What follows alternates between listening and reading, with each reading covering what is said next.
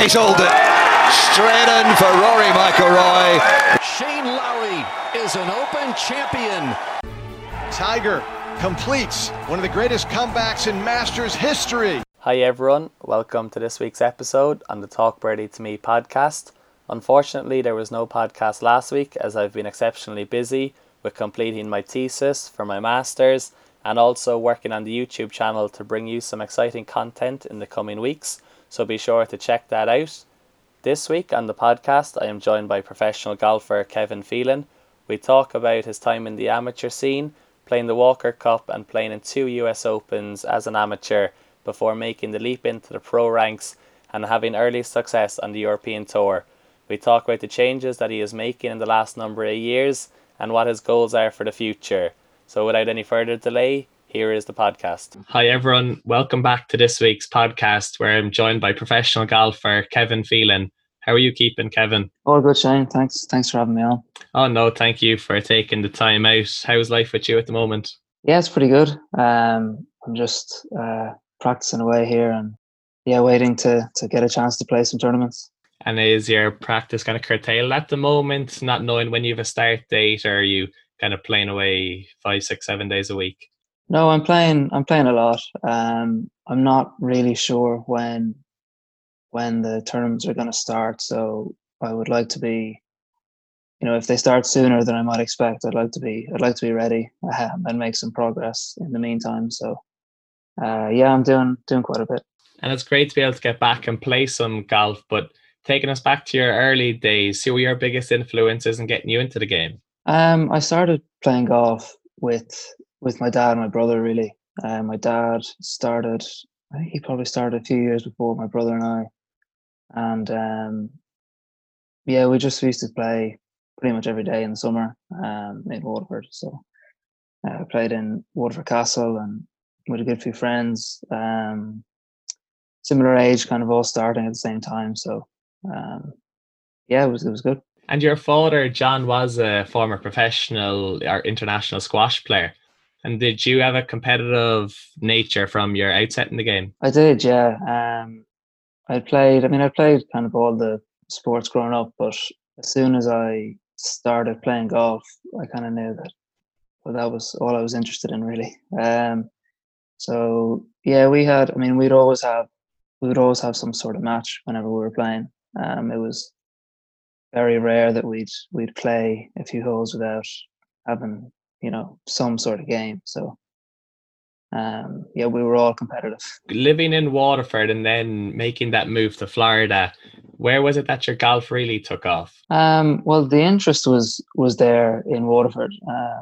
I'd play in the summer. I played all day, every day, as many holes as I could. But I got a lot better in Florida. I think I was 19 handicap when I moved to Florida, and I kind of they don't look at handicaps in the same way in the US. They don't really care about them. It's just shooting. It was just shooting under par. Like, there are a few of the kids that I was playing with were a bit older than me, a bit further ahead, and I was just playing catch up, really. So I got better quite quickly. Well, you certainly did play catch up, and your game started to improve. And you went to the University of North Florida. How was that experience for you? When was it that you saw your game really got to the collegiate level? So I went there. I finished school in 2009. I think it would have been 2007, 2008. I started competing on a kind of higher level outside the local area. 2008, I would have played a lot of. Would have traveled around the US a lot and played a lot of junior tournaments around the US, and then the collegiate level was good. I looked at a lot of different universities and really liked UNF, and I really enjoyed it. We played a great schedule, really strong schedule. So, and we had some good competition within the team. A couple of really good players. So I really enjoyed that. I thought that was a great experience. You really hit the ground running as you were the Atlantic Sun freshman of the year for your first year of college golf. Did you see a steady progression throughout your time there? Yeah, it was pretty steady. I played pretty well my first year. And then my best year was my last year, and it was pretty steady throughout. I didn't make any huge jumps at any one point. It was, I just practiced all the time and played loads of tournaments, and I really enjoyed it. Really enjoyed that. Just the process, really, of figuring out how I can get better. During your time in college, you also qualified for the 2010 US Open in Pebble Beach as a 19-year-old. When you were going to that qualifying, was it something that you really believed, or what did you think your chances were of making one of the pinnacles of golf? I didn't consider it at all, certainly for the first stage. It was... my friend and I actually, who I went to school with, we caddied for each other in the first stage. So he played at a different site to me. I caddied for him, and then he caddied for me at my one. And I didn't think too much of it. I got through the first stage, and then I was playing the second stage of qualifying, and I was playing well at the time, but I didn't really consider that I was going to play in the US Open. I was really just trying to shoot the lowest score I could. And after qualifying for the US Open, how was your preparation for that? Was nerves something that was getting the better of you, or did you feel that you were in a good place? Well, my same friend who caddied for me in the first stage of qualifying caddied for me in the tournament. He's a very good player as well. He's playing the PGA Tour at the moment, but it was really nice having him there, and my dad and his dad came out as well, so that was good. We got there really early and played loads of practice rounds. I think we got there on the Saturday before and played, Sunday, Monday, Tuesday, Wednesday, as much as we could, basically. Just kind of soaking it up, and got to play with some really good players, and I think I made the mistake that most people in that situation would probably make, in that I just tried to make loads of birdies, which is not a good strategy, particularly for someone with my skill set at the time on a course that difficult. But I would say that holds true with any skill set on that golf course. Looking at the golf course, how did you find the course setup? Would you have said it was the toughest course setup you've ever come across to date at that time? At that point, it was by far the toughest. I'd say the toughest other than that was we played nationals at the Honors Course in Tennessee, which was really tough but different. Pebble Beach it's not overly long. There are some long holes, but it was really firm. The greens are tiny. They're pretty much all back to front, or a lot of them anyway, are sloped back to front. And the rough was thick, but not unplayable, which I think destroyed me. It was one of the things that killed me. Had the rough been thicker, and I was forced to lay up, I think I would have had a better chance of then making par from, with a wedge, as opposed to trying to get up and down from usually over a green. I don't know what my statistics were on the week, but I felt like most of the time when I went for a green from the rough, it went straight over the back. And then I was chipping from thick rough to a fast green, sloping away from me, and had little to no chance. But I think the course was set up really well. The greens get a little bit tough in the afternoons out there, but it was brilliant. It was a brilliant course to play. Just jumping in there when you mentioned statistics for your week, is that something in your time to date as a professional you pay a lot of attention to, the stats and the analysis of the game, or your own game even? I keep track of them, yeah. And I usually use statistics to look for outliers. I don't analyze them regularly. I keep track of them regularly, but I don't analyze them regularly. I'll look for, every now and then, look for patterns. I really want a pretty big sample size before I am going to take anything from a group of statistics, because it's quite easy to have an outlier that is maybe not consistent with what's actually happening if it's over a small sample size. So I think that's really important with statistics. As you said there, a sample, and you certainly got to meet a small number of people that week at the US Open, such as Jim Furyk, Pádraig Harrington, Retief Goosen and Trevor Immelman. Was there any takeaways that you really learned from them after your experience there? Yeah. I mean, Immelman spoke a lot about the balance, trying to find a balance in preparation for tournaments, and practice and mental preparation, and how much to practice, how much to play. And it was, he had won the Masters in 2008 with someone I really looked up to, and I kind of thought he had it all figured out, and then he starts talking about all this stuff, that the same kind of stuff that I was considering a lot at the time as well.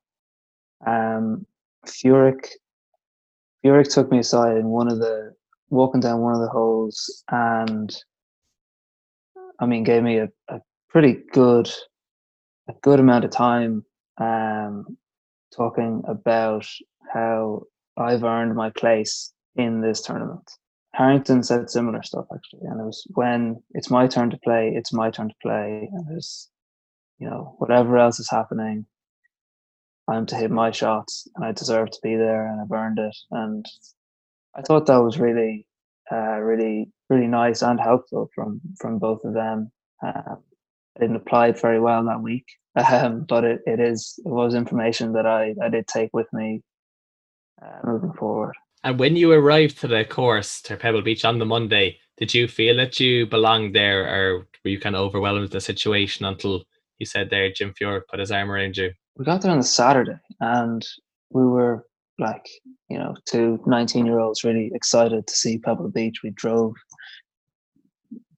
up and down that 17-mile drive a few times, and like had a look at Cypress Point when you could see it. And then we played Sunday, and there were no spectators, so it was kind of almost an easing into the week that way.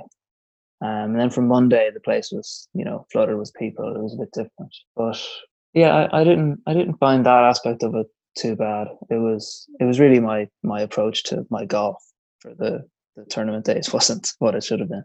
As you moved into 2013, you certainly had to prepare, because that was a chaotic year for you with so many events. How do you find those seasons where you've exceptionally long and number of big events to prepare for? I went into that year in a really good frame of mind. I put myself in a place in 2010-11 where I had a chance to make the Walker Cup team, and I didn't do it. I put a lot of pressure on myself and didn't perform nearly as well as I could have, as I felt like I should have in 2011. And when it came to selection, I wasn't even in the running, from my view.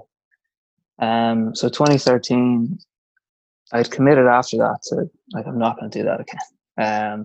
I'm going to play my golf, and if it happens, it happens. I was in a really good frame of mind. I changed what I was studying as well. I was studying psychology at the time, and I was enjoying that.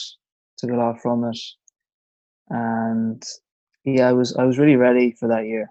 The college, we had a really good college team, a good Irish team, and I really wanted to make the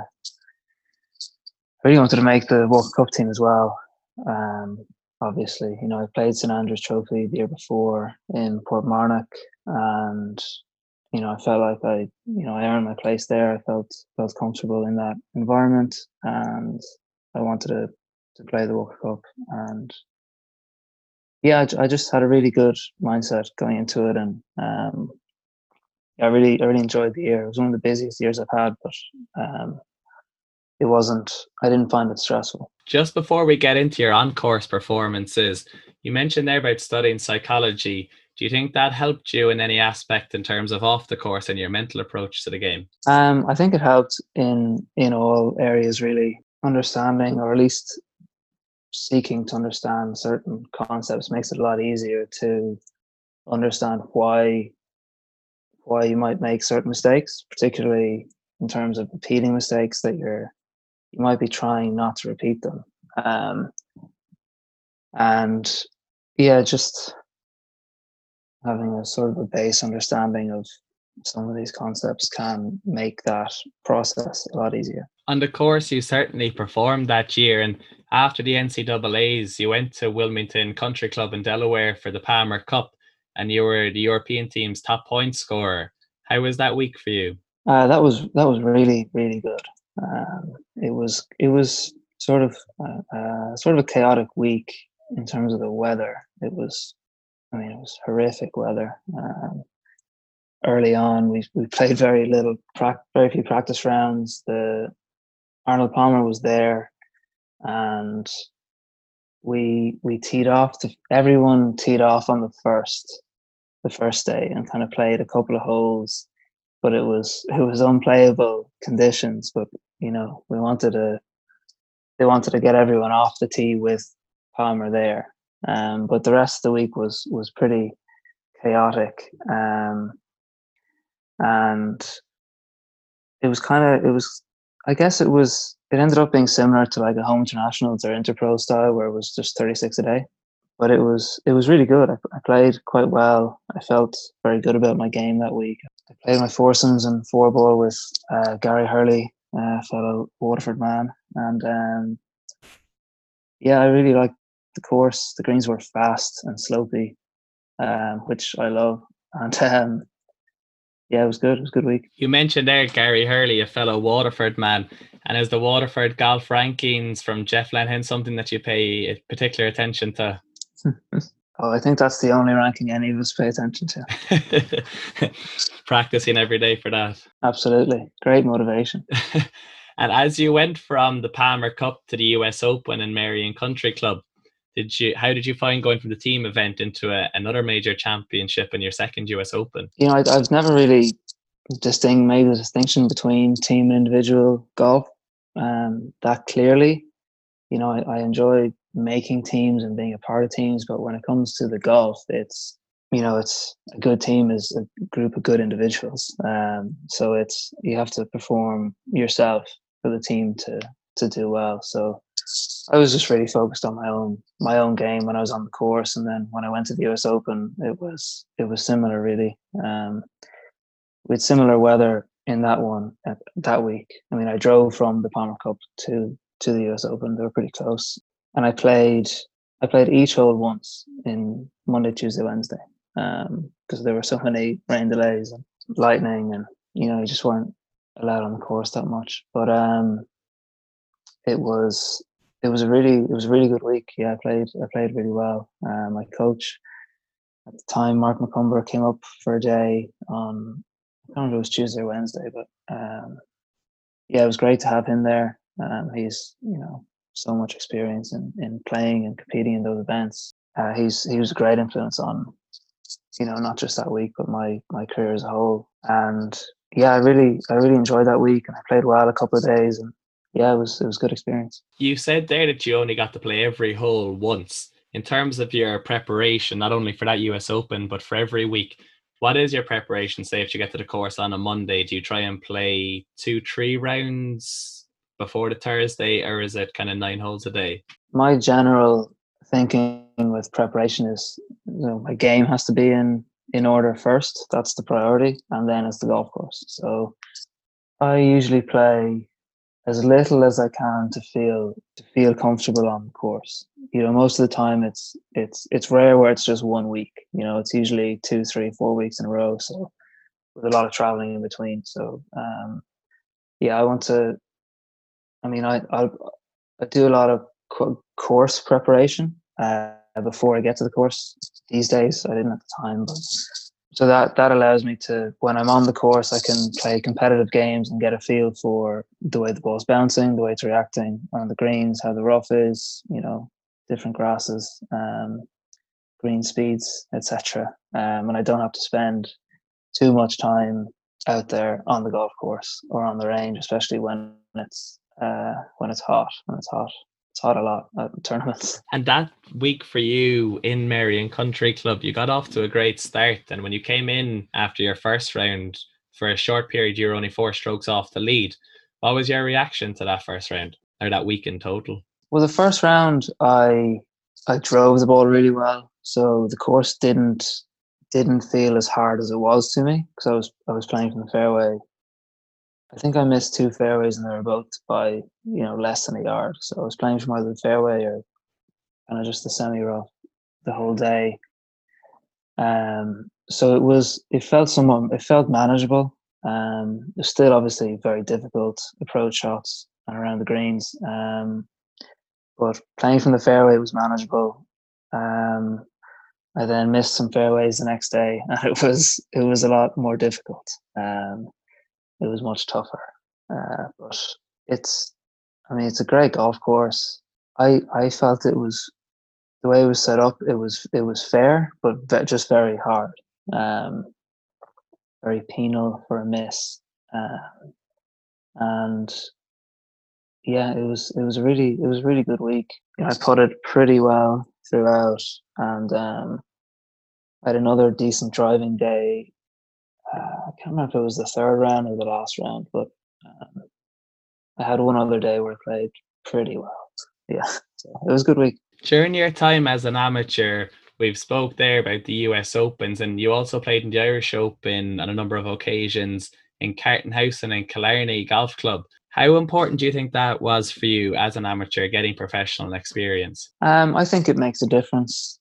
I think it's good to get that sort of exposure, just to see what it's like and see what the week runs like. And yeah, the Irish Opens were much more realistic to what I was going to be experiencing as a pro to the US Open. You know, the US Opens, especially given where they were, like Pebble Beach and Merion, they're logistically very difficult places to hold events that big. There's a lot of being shuttled around. And, you know, it's as smooth as it can be, but it's still not that smooth. Whereas the Irish Opens, it was set up more like a normal event, and I got a good feel of what it was like to play, you know, European Tour events. Or what were your biggest takeaways from the Irish Open? Is like the Irish amateurs now don't get that opportunity. So for you, is it something that you really grabbed with both hands at the time?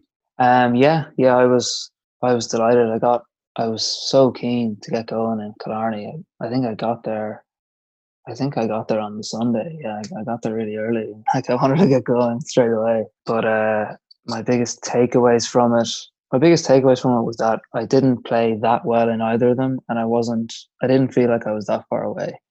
I missed the cut both times, but I was kind of within touching distance of it.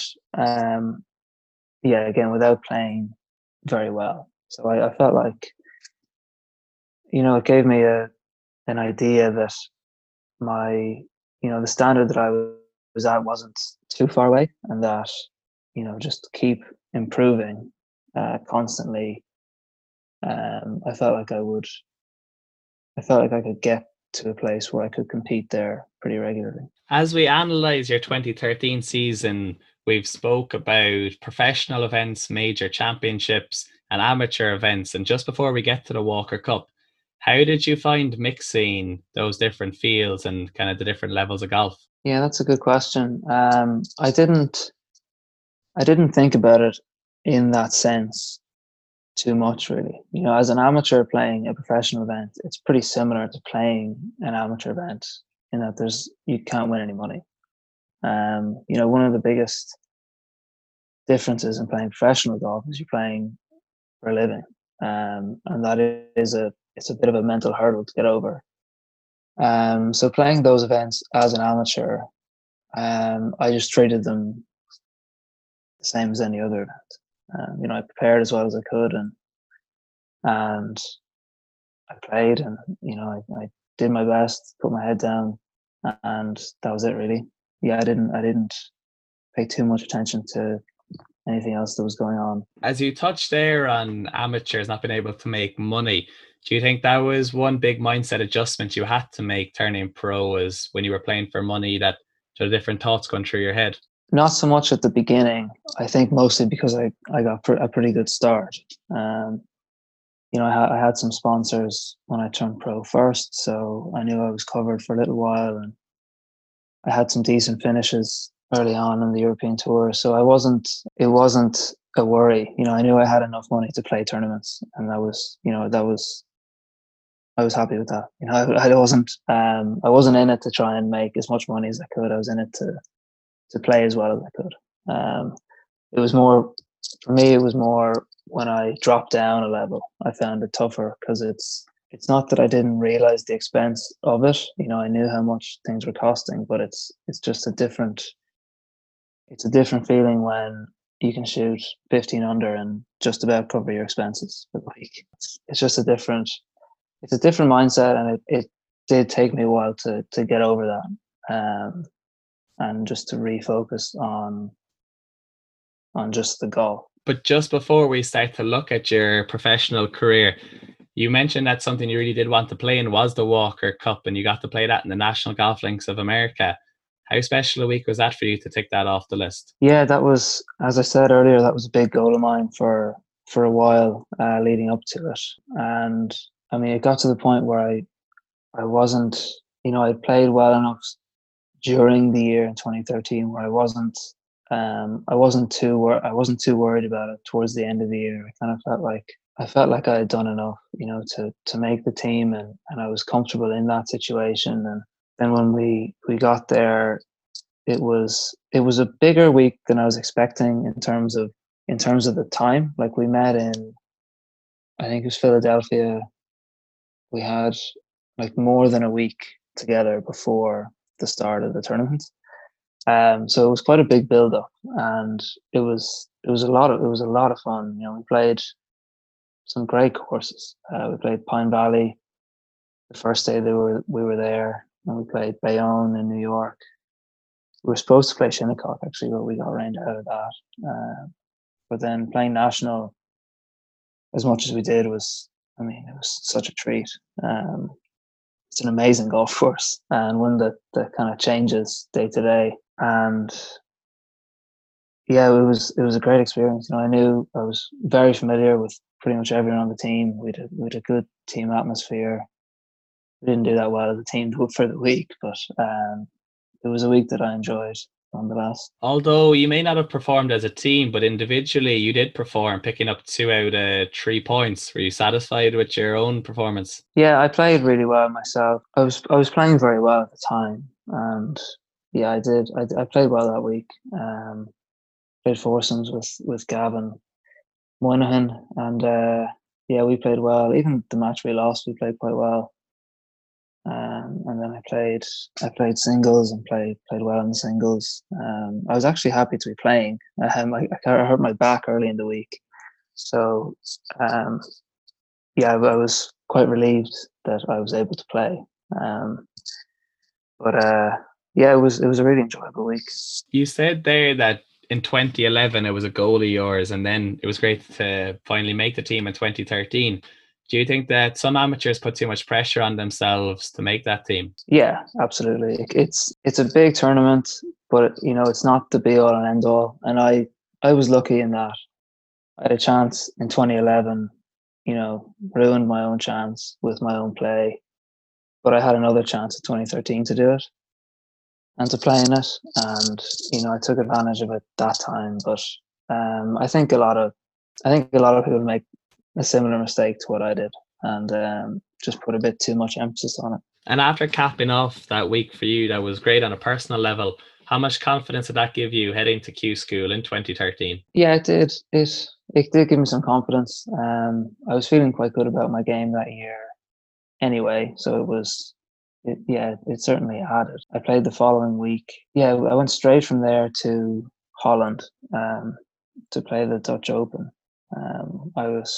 I was with ISM at the time, and yeah, Chubby was really keen on me playing playing a professional event before the first stage of Q School, because my first stage was, it was maybe, I think I might have had a week off between, but it was pretty soon. You know, I wanted to play. He really wanted me to play a professional event before first stage Q School. So I did that, and I think that helped a bit as well, just to, you know, get out of the, not that I didn't really struggle with getting out of the team atmosphere, but it was nice to have a professional event under my belt, and I played okay in that event, and then went on to first stage of Q School in Portugal, I think, and got through there. So yeah, it was good. After performing in Q School and wrapping up your tour card for 2014, how did you find that transition into professional golf? I found it pretty good. I don't mind traveling. I played, you know, the 3 years previously, 4 years previously, I played for Ireland each year, and the 3 years previously in particular, I'd done a lot of traveling from the US to Europe and around, playing tournaments. So I was well used to traveling, and you know, I'm quite introverted to begin with, so I don't mind the time alone. You know, I'm happy enough to get my head stuck in a book or watch some movies or something. So yeah, I didn't really mind the transition. I just kind of went with it, and wanted to play as well as I could. In that first year, you had a third place finish in the Hong Kong Open and a sixth place finish in the Swanee Open. What were your biggest learnings of that year? My biggest learnings were, well, yeah, it was nice to have a couple of good finishes just to prove to myself that I could compete at a high level and, you know, play well on the last day of these tournaments. And I didn't win any of them, obviously, but you know, I had a couple of outside chances and you know, played respectably on the last days. And it was really just, it was a good learning in a sense that, you know, I knew that my good golf was good enough, but it was also a bit of an awakening in the depth of the fields, and that my decent golf was nowhere near good enough. You know, my good golf was good enough, but my okay weeks were, I would finish either like 50th or miss the cut by, you know, 2 or 3. You know, I was kind of in that. That was my norm, and I knew that I needed to improve that, because it's, you know, regardless of who you are, you're only going to have a certain amount of really good weeks every year. And it's when those weeks are backed up by some other, you know, decent finishes when you're not playing your best is, I mean, that's, if you just look at the results of any of the best players, that's what they do. You know, when they're not playing their best, they still have decent finishes, and that was the biggest struggle for me. You know, I could see that my good golf was good enough. It was the rest that was the issue. Is that something that you've worked hard on the last number of years? Is bringing that consistency to your game and make sure that you're kind of competing the best you can on each week? Yeah, it is. It's you know, consistency is a funny word, because it is very important. All the best players are consistent, but trying to be consistent can, I mean, for me anyway, whenever I tried to be consistent, I would just be filled with tension, and trying not to make mistakes. So it's you know, to be, I think the most consistent players are the ones who play with the most freedom, and they might seem to contradict, but I think that's, yeah, I think if you look at the best players, I think that would be pretty consistent throughout the best players, that they play with a lot of freedom each week. Would you have said you played with a lot of freedom in the 2015 Joburg Open when you had a final round 66 to finish in the tie for second? Yeah, definitely. That's a good one to pick out. Yeah, I went in, I played pretty well the first 3 days, and I just had a really good front nine, I think, last day, and a pretty good back nine. I had a couple of birdies, a lot of chances. The front nine really put me in a good spot to challenge. So yeah, that was a good round. Yeah, it's probably the hardest I've hit a driver from start to finish in a round. I was very comfortable with my swing and my game that week. So, and then I don't know if you've played golf at altitude before, but it, you know, swinging that bit harder and hitting it that bit higher makes a really big difference when you're that high up. So that was a big advantage for me that day compared to where I'd been the rest of the week. Well, I must certainly try that and see if they can improve my own game. But knowing that you could compete on the European Tour, because in 2015 you also had a third place finish at the Trophy Hassandá, and then you went to the Challenge Tour in 2016 and 2017. What was your confidence like when you know that you can compete at the top level? I found those years to be much tougher than the previous 2 years. I was struggling with my game quite a bit. Like those two finishes came quite early in 2015. And then the rest of the year, it was kind of what I mentioned earlier. I played okay, but I didn't have any decent finishes just to back those up. And yeah, I struggled 2016-17 on the Challenge Tour. The courses are a little bit easier, which I say easier. I don't think there really is such thing as easy and hard in professional golf, because if the course is a bit easier, it just means the scores are going to be lower. So it's not really any easier to do well. But the transition from European Tour to Challenge Tour was tough for me. I struggled with it, largely because my game wasn't progressing the way it had done pretty much every year until then. I felt like I plateaued a bit, and I was kind of searching for answers without really committing to anything. So I struggled those couple of years, and didn't, you know, I think my results reflected that. I didn't have any really good weeks. I had some flashes. I had one of my best stretches during a round of professional golf on the Challenge Tour in Switzerland. One year I had like 6 or 7 birdies in a row maybe. But it was only flashes. And yeah, just, I struggled for confidence in my game, and where I probably needed to take some time to sit and reflect and think about what I really wanted to do to improve going forward, I just kept playing. Do you think it's tough to reflect when you are in the middle of a busy season and there's so much travel? Yeah, I think that's the toughest part of professional golf, especially in that sort of situation where, you know, the Challenge Tour season isn't like, say, the PGA Tour season where it runs the whole time. It's kind of condensed through the summer. And when there are events and you're getting into them and you're not playing that well, you know, I felt like I had to play the events.